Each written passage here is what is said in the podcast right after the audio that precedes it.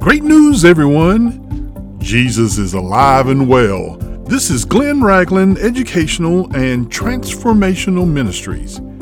Great Ministries. Welcome to this week's podcast. Let's pray.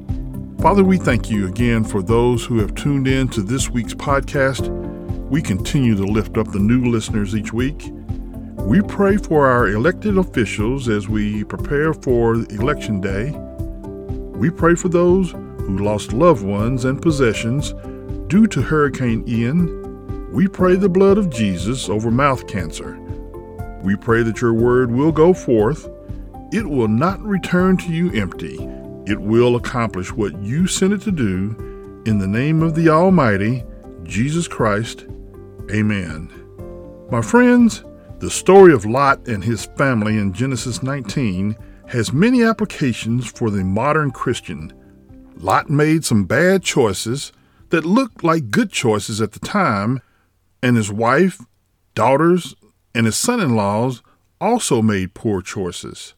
Folks, you already know that Christians can make poor choices if they don't seek the Lord's will first. Lot was the nephew of Abram, you find that in Genesis 11:27, and this was before Abram became Abraham, and the family moved to the land of Canaan. A severe famine forced Abram to move to Egypt. You find that in Genesis 12:10, and Lot was still with him in Genesis 13:1. Genesis 13:5 and 6 says, And Lot also, which went with Abram, had flocks and herds and tents and the land was not able to bear them, that they might dwell together. For their substance was great, so that they could not dwell together. My brothers and sisters, the determining factor of wealth at that time was the number of livestock you owned and the number of people who worked for you to care for the herds. In addition to the livestock, Abram was also rich in silver and gold. There was a dispute among the herdsmen of Lot and Abram as both groups sought to take care of their cattle on land that could not support both. Abram solved the dispute by suggesting that he and Lot separate, and he gave Lot the first choice of land. Genesis 13 10 and 11 says that Lot lifted his eyes and saw all the plain of Jordan, that it was well watered everywhere. Before the Lord destroyed Sodom and Gomorrah, it was like the garden of the Lord like the land of Egypt as you go toward Zoar. Then Lot chose for himself all the plain of Jordan, and Lot journeyed east, and they separated from each other. My Christian friends, commentators give Lot a hard time over his choice of the well watered valley of the Jordan River. Now, be honest. If you were thinking about your herds, you would have chosen the best area as well. But Lot's choice for the good land was a poor choice because of the evil people who lived in the area. Genesis 13 and 12 says, Abram dwelt in the land of Canaan, and Lot dwelt in the cities of the plain, and pitched his tent even as far as Sodom. Folks, when you commit to the Lord, He will place you in the right spot, the right situation, with the right people. When we make decisions based on what looks good at the moment and forget to seek the counsel of God, we often suffer the consequences. In Genesis 19, two angels came to Sodom, and Lot greeted them at the gate of the city. In the ancient Near East, the men who sat at the gate were civic leaders.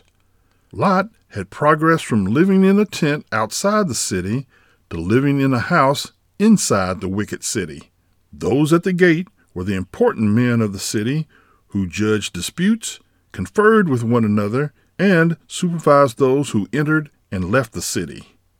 2 Peter 2, verses 7 and 8 declares Lot a righteous man. It says, And delivered righteous Lot, who was oppressed by the filthy conduct of the wicked. For that righteous man, dwelling among them, tormented his righteous soul from day to day by seeing and hearing their lawless deeds. Folks, Lot was a righteous man, in the middle of unrighteousness. Sound familiar? As Christians in a sin sick world, we have been placed by God to shine light on sin, call it out, pray for forgiveness, and seek repentance. Instead, we have become like Lot, compromising by not calling out sin. The United Methodist Church is facing a mass exodus of its churches because some want to compromise the Word of God to become more tolerant of the current world. It is the kind of compromise that got Sodom and Gomorrah destroyed. Lot greeted the men at the gate, unaware that they were angels, and invited them to his house, which was the custom. The two angels refused Lot's hospitality, opting instead to spend the night in the open square.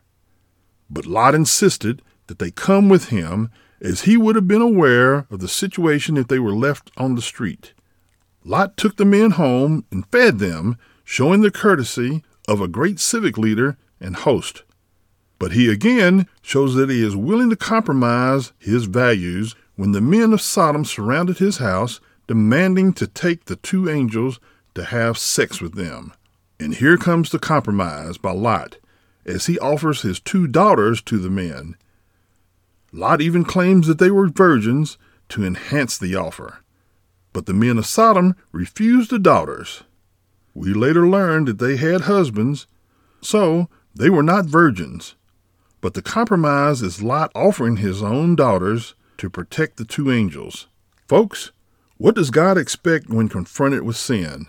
He expects us to use His Word to battle the enemy. In Lot's time, there was no Bible, only a person's moral compass that pointed out right and wrong. Lot knew that handing over the two angels for the purpose of homosexual gang rape would be wrong. But his moral compass was off the mark when he offered his daughters. Notice the absence of Lot's wife, who was surely present to help with the meal that was prepared. Also, Lot's wife's name is never mentioned. In Ezekiel 16, God compares the sin of Sodom with the sin of Jerusalem, calling them sisters, as both were guilty of pride, fullness of food, and abundance of idleness, and they did nothing to help the poor. My friends, God destroyed Sodom and allowed Jerusalem to be captured and destroyed because they suffered from the same set of sins. When you add the sin of homosexuality to the mix, God was not pleased. The angels pulled Lot back inside the house after his offer to the men of Sodom was rejected. The men of Sodom mocked Lot, saying he was acting as a judge. The men of Sodom threatened to treat Lot worse than they were going to treat the two angels if he didn't back down. So they had no respect for Lot, and after the angels pulled Lot back inside the house, they struck the men of Sodom blind so that they could not find the door. Folks, the Bible teaches that homosexuality is the result of denying and disobeying God. Listen to what Romans 1 verses 26 and 27 says. For this reason, God gave them up to vile passions, for even their women exchanged the natural use for what is against nature. Likewise, also, the men, leaving the natural use of the woman, burned in their lust for one another, men with men, committing what is shameful, and receiving in themselves the penalty of their error, which was due. My brothers and sisters in Christ, sin is sin. There is no little sin nor big sin in the eyes of God. He has set the standard, and anything that misses the mark is sin. God loves the sinner, but he hates the sin. Meanwhile, back to the story of Lot and his family, the two angels asked Lot if he had any other family in Sodom, and if he did, take them out of this place, for the Lord had sent them to destroy the city. Lot went to his sons in law to warn them about the impending destruction of the city, but they thought he was joking. Again, bad choice. My friends, I'm amazed at how insistent Lot was to get the two angels to come home with him, yet made very little effort to save his in laws. And my point is how much effort are we making to save our relatives? As Christians, our first priority should be to save our family before we try to save the world. The next morning, in Genesis 19:15, the angels urged Lot to take his wife and his two daughters and leave the city so that they won't be destroyed with the city. But verse 16 says, while he lingered, meaning Lot was hesitant to leave the sinful city. My friends, wherever you live, it is not worth being destroyed along with that city. Weather forecasters warn coastal residents to flee from Hurricane Ian, yet many lingered and paid for their disobedience with their lives.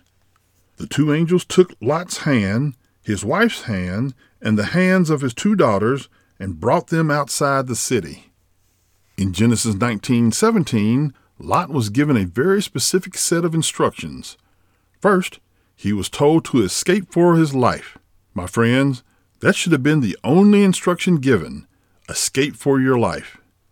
How many times has the Holy Spirit instructed you to do something only for you to ignore His directions and suffer the consequences? The second order was not to look back. The third request was not to stay anywhere on the plain, and the last instruction was to escape to the mountains. The penalty for rejecting these orders you will be destroyed. Once again, Lot sought a compromise. He convinced the angels to allow him and his family to go to a small town on the plain called Zoar. Once they arrived in Zoar, God rained down brimstone and fire on Sodom and Gomorrah, as written in Genesis 19:24. Then the unthinkable happened in Genesis 19:26. Lot's wife looked back and she became a pillar of salt. The Hebrew word for looked is nabat, and it means to behold. Lot's wife turned to behold the city where her heart was. In Luke 17:32, Jesus says, "Remember Lot's wife," as he was talking about his second coming. My Christian comrades, we are not to look back at a world that will be judged. Don't look back and don't compromise. Let's pray. Father, we ask you to give us strength so that we don't water down your word to compromise with the world. We pray for your son's return to earth to gather his people. In the name of the seed of Abraham, Jesus Christ, amen. I continue to encourage you to find a good Bible teaching church. Send your prayer requests as well as your praise reports to our email address which is hello at greatministries.org. Please continue to pray for Great Ministries and share us with your friends, your family, your loved ones, and the unsaved. Stay safe, be blessed, and have a great week.